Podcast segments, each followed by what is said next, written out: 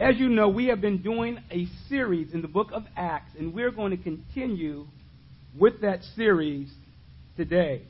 So, in your Bibles, if you would turn to the book of Acts, chapter 21, beginning at verse 37. Acts 21, verse 37. The worship service has been just tremendous today. I'm going to ask you, as we have been, would you uh, please stand? Acts 21, beginning in verse 37. I'm going to do quite a bit of reading. I'm going to read beginning at verse 37 right through to chapter 22, verse 24. so the reading today is Acts 21, 37 through chapter 22, verses 1 through 24.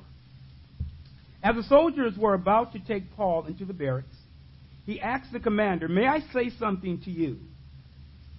Do you speak Greek? He replied.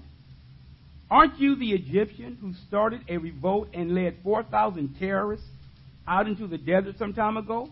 Paul answered, I am a Jew from Tarsus in Cilicia, a citizen of no ordinary city. Please let me speak to the people. Having received the commander's permission, Paul stood on the steps and motioned to the crowd.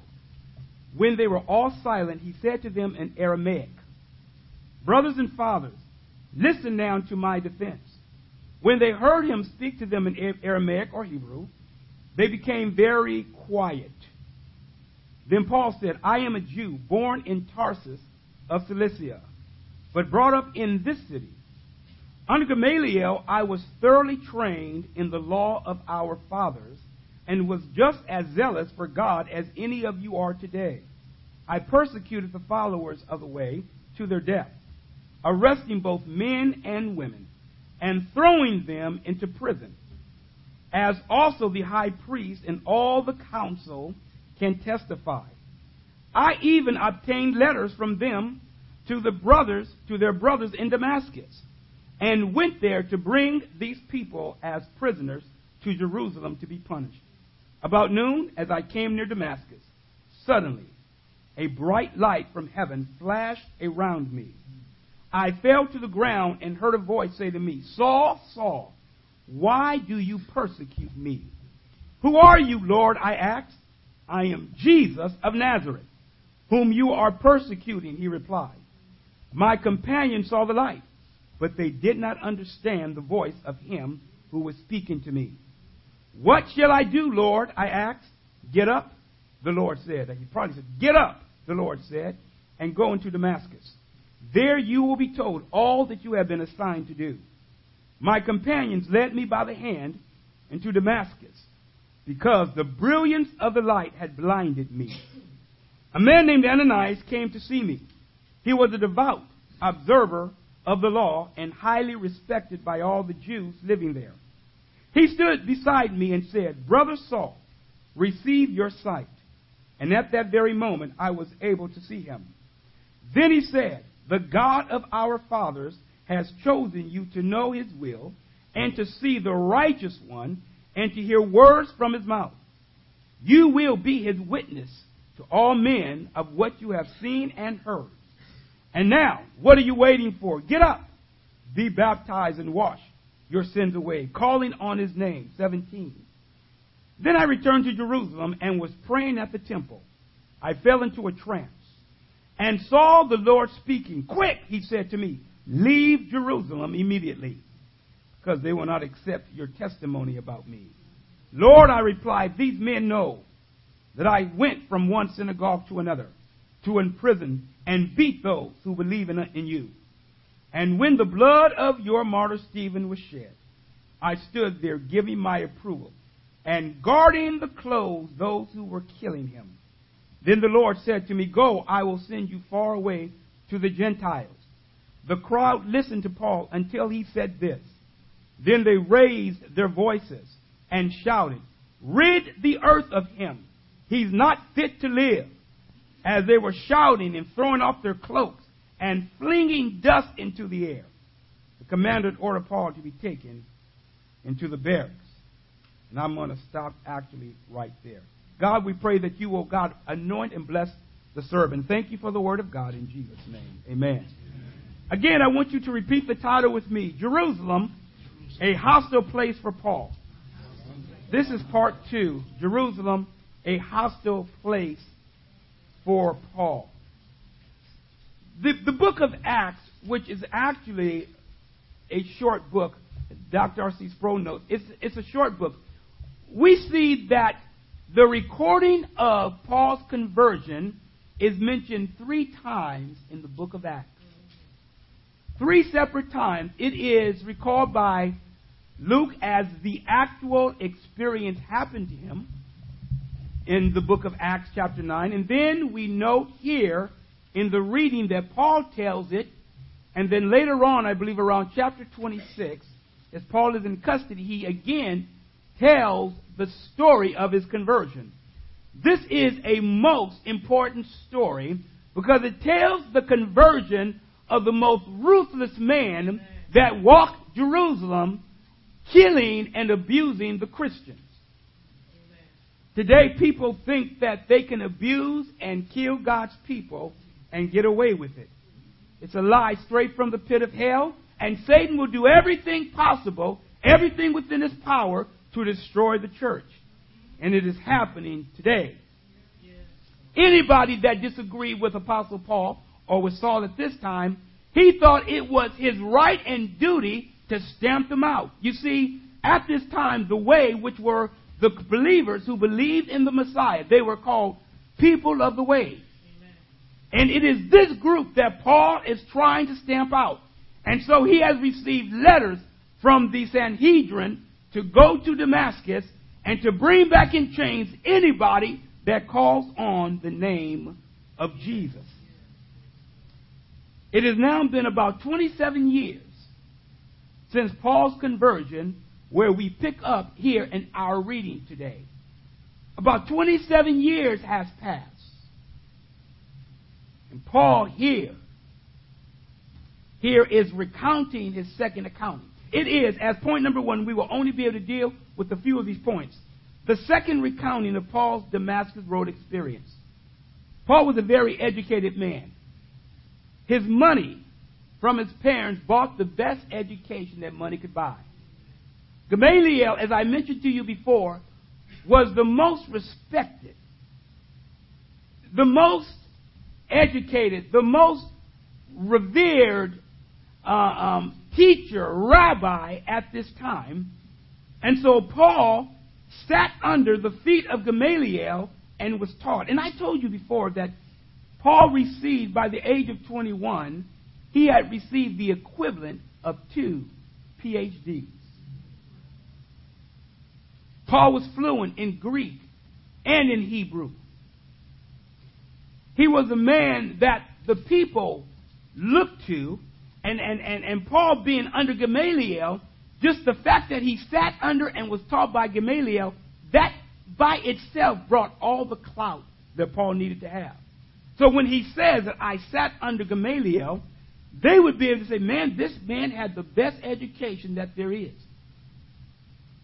So when Paul is here standing, or after he had been beaten, probably barely standing, he asks the commander if he could say something to the people. Now the commander says, Now, do you speak Greek? And Saul began to converse with him in Greek. May I speak to them? And so after he obtains permission by Claudius Lysias, or Lysias, Paul begins to address the crowd that had just beaten him up.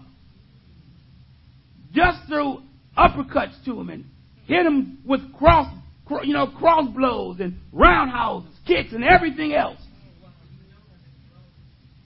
Paul then asks, Can I speak to the people? Now, Paul asks to speak to the people because he wants to share with them not only his conversion, but that he, he's a man that has the Jewish nation in his heart.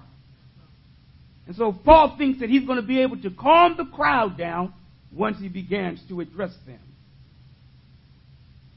So once he becomes, once the crowd gets quiet, he begins to talk to them. And when they hear him talking in their own language, they become even more quiet.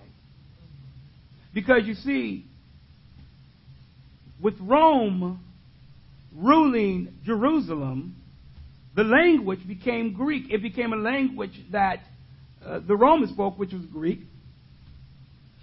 But Paul, uh, being able to speak in Greek or Hebrew because he was Jewish, uh, he talks to the people in their native language. Now, because the custom or the language at this time by the Romans was Greek, many of the Jewish people had to learn Greek.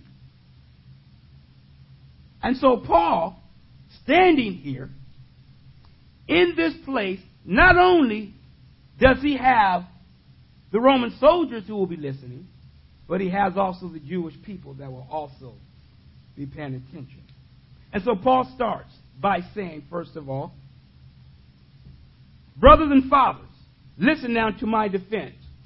He calls them brothers and fathers because he says, I am from the same tribe. I am same from the same people that you are.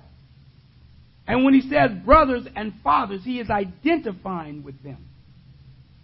And he says to them in Aramaic, I am a Jew from Tarsus in Cilicia. Now, do many of you, do you remember what I said about Tarsus from before? Does anyone remember anything about Tarsus? What was important about Tarsus? Let me say this again then. Tarsus was a place that a person born there would automatically gain Roman citizenship because when there was a war, Tarsus supported Rome. So, as part of their pay or part of the favor of Rome, anybody that was born in city in the city of Tarsus was automatically granted Roman citizenship. This was very important because with the Roman citizenship, you that meant that you could not be beat nor tried, um, or you could not be beat without a trial. You could not be put in chains unless you had been able to have um, your accusers come before you and present charges and have your case heard according in the courts. And so this is very, very important. Now, as I said before, that if you started a riot in Rome, this could cause the Roman, the Roman government to put you to death because Rome did not tolerate any riots or any outbreaks. And so it was very important that Rome kept Jerusalem under control. That's why the commander, along with their army, ran down to see what was going on because they did not want word to get back to Rome that Jerusalem was causing problems because their positions were also at risk. And so, as Paul is addressing this group here, he says, that I was born in Tarsus, but brought up in this city under Gamaliel. So as he established his roots, Paul is speaking to some of the very people who know who he is and who his daddy is. They knew who Paul was. They knew where Paul came from. They knew Paul's reputation and they knew that they had given Paul permission to be their spokesman and their henchman and their hit man to bring back the people that were causing problems to the Jewish way of life. Today it is very interesting that people are looking and wanting a plethora of ways to be right with God or right in their own eyes. As I said, Paul was trying to stamp out anything that was a, that was a threat to Judaism. Anything that would be a problem, Paul thought it was his obligation to stamp out. How many of you have heard of ISIS? Over in ISIS is brutal.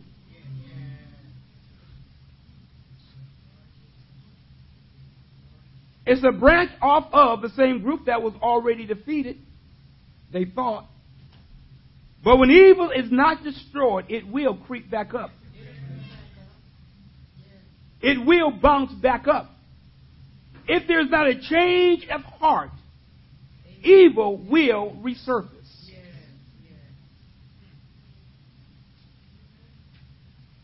Paul thought it was his obligation to put Christians to death because they were challenging the way that he had been taught under Gamaliel. And so Paul went full force after the Christians. And if you recall, it was even Stephen, where that, that at the killing and stoning of Stephen, that those that were stoning him put their cloaks at the feet of Saul. And the Bible says that he stood there giving his consent to Stephen's killing. I never think Paul never got over what happened to Stephen once he became a believer. He never got over what he participated in. Since Jesus had already been rejected by the leaders, and they in fact were responsible for his death, Saul would be able to carry out the bidding of the Sanhedrin. So Paul gets letters to go to Damascus. I have yet been able to find, and some maybe somebody will, why was Damascus so important that Paul went, wanted to go to? I don't know. It's then I'm going to research that more. But but Damascus becomes the focus for Paul. But we know the importance of Damascus because that's the the transition, that's the change that happened to Paul or in his life on the road. Now, as Paul is recounting this story, this event, this is his second telling. This is rather the book of Acts' second telling of Paul, of Paul's uh, his transformation. And as he's telling this story, he has the undivided attention for those who've heard it as well as those who are hearing his message for the very first time. Now, I want you to note something. Paul's zeal for persecuting the church is seen in how he traveled to Damascus. Because it was often hot, people would travel in the evening or earlier. But Paul's zeal caused him to travel right at the hottest part of the day. Anybody know that you ain't supposed to be traveling through no desert hot country at 12 o'clock noon? Wish my parents understood that when we were going across country. Got us out in that hot desert. Windows rolled down, blowing hot air in the car. Not turning on the air conditioner. As I told y'all before, to save gas. the only thing that we could see on the road was heat waves. All the way down. Nothing but heat waves. Over the next mountain. Nothing but road and desert. And so here's Paul traveling to Damascus in the hottest part of the day, going to get Christians and to bring them back to Jerusalem to try them because they are a threat to what he believes. So as Paul goes, and the Bible says he nears the city, it was 12 noon, that's noted, where the sun is at its peak. And Paul recounts that at 12 is when a bright light shone and, and a voice said, Saul, Saul. And Paul says, Yes, Lord, why are you persecuting me? Now I want you to note something. Persecution has been the one thing that God has used to strengthen and to build the church. It has not been during the good times. It's not doing all of the blessings. It has been good to for the church to grow at that time, but it's been through persecution. It was the Christians being persecuted in Jerusalem. It was the Christians that fled from Jerusalem carrying the good news to, to uh, uh Samaria and to Judea and to Damascus and to other parts of the world. It was persecution that caused it. Some of you want persecution to be removed from you. But persecution tells you what's on the inside of you. Persecution brings about what's really there. And believe me, when persecution comes, it will help develop your faith. It was persecution that caused the church to flourish.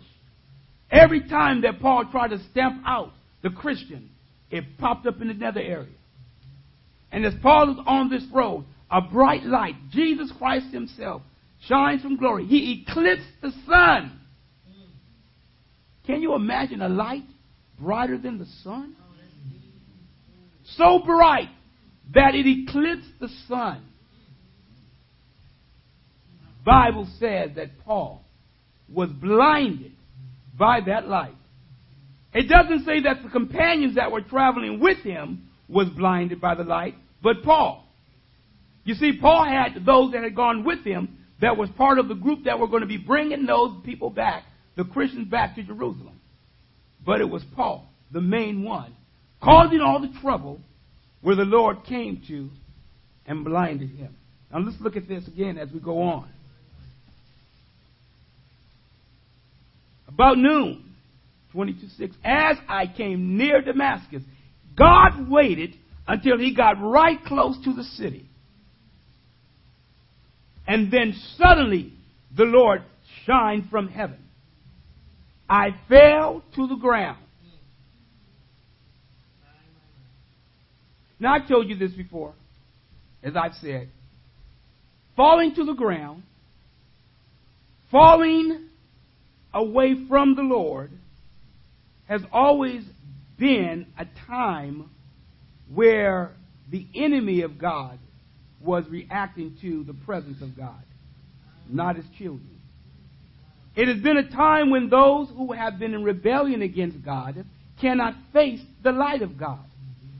Today I know it's popular to have people stand behind you and catch you as you fall, but I don't see precedence in Scripture. I do see it in regards to those that were the accusers of Jesus that came in the Garden of Gethsemane. And again, I then see it here on Paul, who fell off his beast because of the blindness that was given. We fall forward to worship the Lord. It's the enemies of God that are to fall back because of his power. But we fall forward to worship. We bow down to worship him. As Paul falls off of his beast, this encounter that he has with the Lord changes his life forever and the course of history. He says, I am Jesus of Nazareth, whom you are persecuting. He says, Now my companions saw the light. Now get this. They heard the voice, but they didn't understand what was being said. They heard the voice, but they didn't understand what Jesus said to Paul. What they did know was that when Paul got up, he couldn't see. Some people today think they can see, but they really can't see. Some people think that their eyesight is perfect, but they really are blind. Some people think that they can see their way clearly, but they can't. Blindness is not only physical, but it's spiritual. I commend Sister Shirley, who can walk across the street, not seeing very well, and can move around and do certain things. She's not letting that stop her. Because if one can get to the house of God, they can say, I can still see Jesus for myself. It's seeing the Lord that makes all the difference. There are some people who use something that's working against them to keep them from serving the Lord. We should not use, allow anything to keep us from serving God. Nothing should come between us or God. Anything that keeps us from the presence of the Lord has to be removed. It is your responsibility to remove it. Now let me get this. Get, this. God helps you, but it's your responsibility. I just started reading a book that I hadn't read before called The Pilgrim's Progress. If you haven't read it, read it, read it. Some of you may have. Just from the first part that I've been fascinating. Reading, falling asleep. I said, let me go to bed because it's late. And I'm just looking forward to getting back to that book tonight when I get back from Stockton. At least maybe 40 minutes if I can stay awake. But our challenges, the, the life of the Christian is challenged by everything. We are called to walk the narrow path. One of the things that's interesting about Paul is that Paul didn't recognize and realize that he was going to be called to walk a very narrow line, a very narrow path. And as Paul is discoursing to this mob, this group, he is telling them about his experience that's pointing to Jesus Christ. Now understand this. As Paul is nearing the city and the Lord appears to him, the Lord tells him, Now get up and go into the city and await further instructions. Do you not know that the Christian's journey is a matter of waiting, moving to the next station, and then waiting for further instructions? It is moving to the next station, and then it's waiting right there for further instructions. You can't see all of the instructions. You don't get all of the answers once you get to station one. You got 550 to get to. And the Lord is leading you step by step. So when he gets to the city, he tells Ananias, I want you to go put your hands on a person by the name of Saul. And Ananias says, wait a minute, I heard about him, Lord. And he, this is what Paul is telling them. He, remember, this is the second time. So I'm here for the first time. And I am convinced, I hadn't thought about this before, and some of you may have. But Ananias would have been on that list of people that would be heading back to Jerusalem in chains. Get this. Paul treated women and men the same. He brutalized men and women, killed them, dragged them, and he didn't care if children were left to be orphans. He didn't care. He wanted to stamp out Christianity. That's what ISIS is trying to do today, but they won't succeed. We're praying for the Christians. They won't succeed. Makes no difference of how far they go. God is still in control. Christ has all authority and all power. Ananias would have been on that list, but the Lord told Ananias, go, because he now prays. And as Saul goes and Ananias goes to pray for him, Bible says he prays and something like scales fall from his eyes, and the Bible says he's able to see. You see, it's the scale that needs to be taken from our eyes to be able to see Christ for who he is. There are scales that keep us from seeing Christ and who he is. It is the telling of this story to the group here where Paul has just been beat up and told them, all of them are listening with all I imagine. They're just listening until he gets to the place where the Lord told Paul, now leave Jerusalem quickly because they're not going to believe your testimony. I'm sending you far away to the Gentiles. When he said this, all of the anger, the hatred, and their true colors came to the surface. And they started picking up dust and throwing it into the air. Rid the earth of him. Now you know those people are crazy. They were acting foolish. They did the same thing to Jesus Christ.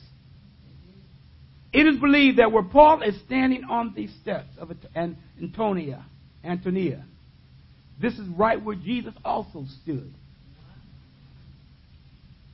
And Paul, as he gives a defense, they said, he's not worthy to live. Think about it. Not because he's done anything wrong, but because we don't like the message he has been speaking. And we don't like the fact that he's trying to make other people equal to us. Send him far away to the Gentiles. Now, understand, this is interesting. When Isaiah was called by God, the Lord says, chapter 6, who, who can we send? Here am I, Lord, send me. And as Isaiah began to preach, he began to say, Oh, how long, Lord, do I got to keep doing this? People ain't responding. The Lord says, Keep speaking. Keep speaking. Keep speaking. Keep speaking. Makes no difference. Keep speaking. But in Paul's case, he said, Leave immediately. You've got to be prepared to hear what God says.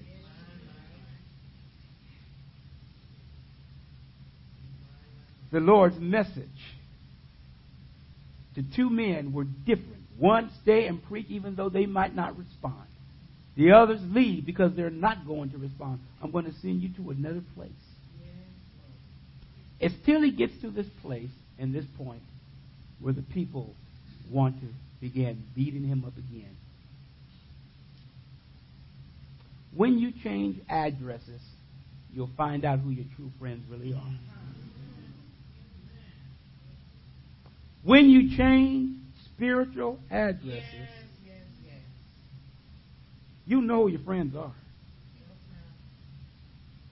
You know where people really stand. And because of the outcry and the violence, they had to pick Paul up and carry him inside the barracks because the mob scene was about to be out of control again. So rather than calming things down, Now, most of us, most of us probably would have said, you know, I know this is going to stir up the crowd, so I'm going to just leave this part of it out. I ain't going to tell them the second part that the Lord told me to tell them. That told, told me, rather, said leave. Paul told him anyway. He told leave, because they ain't going to believe. I'm sending you to the Gentiles. When he said that, they could kill him. you got to be willing to give the whole counsel of God, whether people want to hear it or not. There's no compromise with God's word. Some of us trying to, let me see, I'm going to say this part here and I'm going to leave that part out. I'll put this part here because that's what the people want to hear. Give the full counsel of God's word. You don't tell your child simply what they need, want, what they want to hear. They don't want to hear they got they need to eat vegetables. They want to eat cake and ice cream and candy. They'll eat it all the time if you let them. But there's some other things that they need. And so when we think about what God is doing in the life of Paul and this people here, God is about to, God is exposing the hearts. He's exposing where people are. And he'd already told Paul, Paul, Paul, Paul, and I got to bring this to a close, so we got to go soon. Paul, even though I told you you weren't supposed to go back to Jerusalem, or I told you to leave, you still got to preach in Rome. You're not compromising the Word of God. You're not compromising the Word of God. Thank God for Paul. I don't know if I could have done what Paul did. I don't know if I could have been stoned and stayed in the same place and kept right on going. I don't know if people start throwing punches that I was just sitting there. I would have been kicking and hitting back and figuring out a way to get my revenge. I'm going to wait till they go to sleep. I know where they live. That's me. That's my thinking. Lord has had to do a work in me. But as we walk this this this Christian journey, there are things that we have to remember. That God has called us to walk this path that is wrought with dangers. And behold, be careful when you think you see. Be careful because there's a pitfall somewhere. Be careful to follow the path that God has called you to walk. Paul is, is, is, is incredible. Paul, what, wrote 13 books of the New Testament? Around there, 12, 13. Uh, here's a man that, that just was a hater of God and became beside Jesus, one of the most beloved and most well known and respected. That's what God can do. He can take a life and turn it around. Stand to your feet.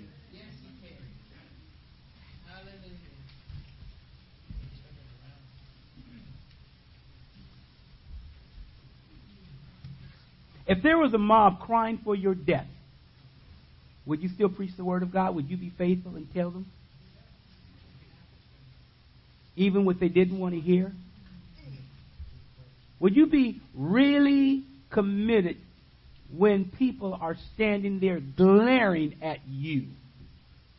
Would you be faithful still to tell them what they needed to hear?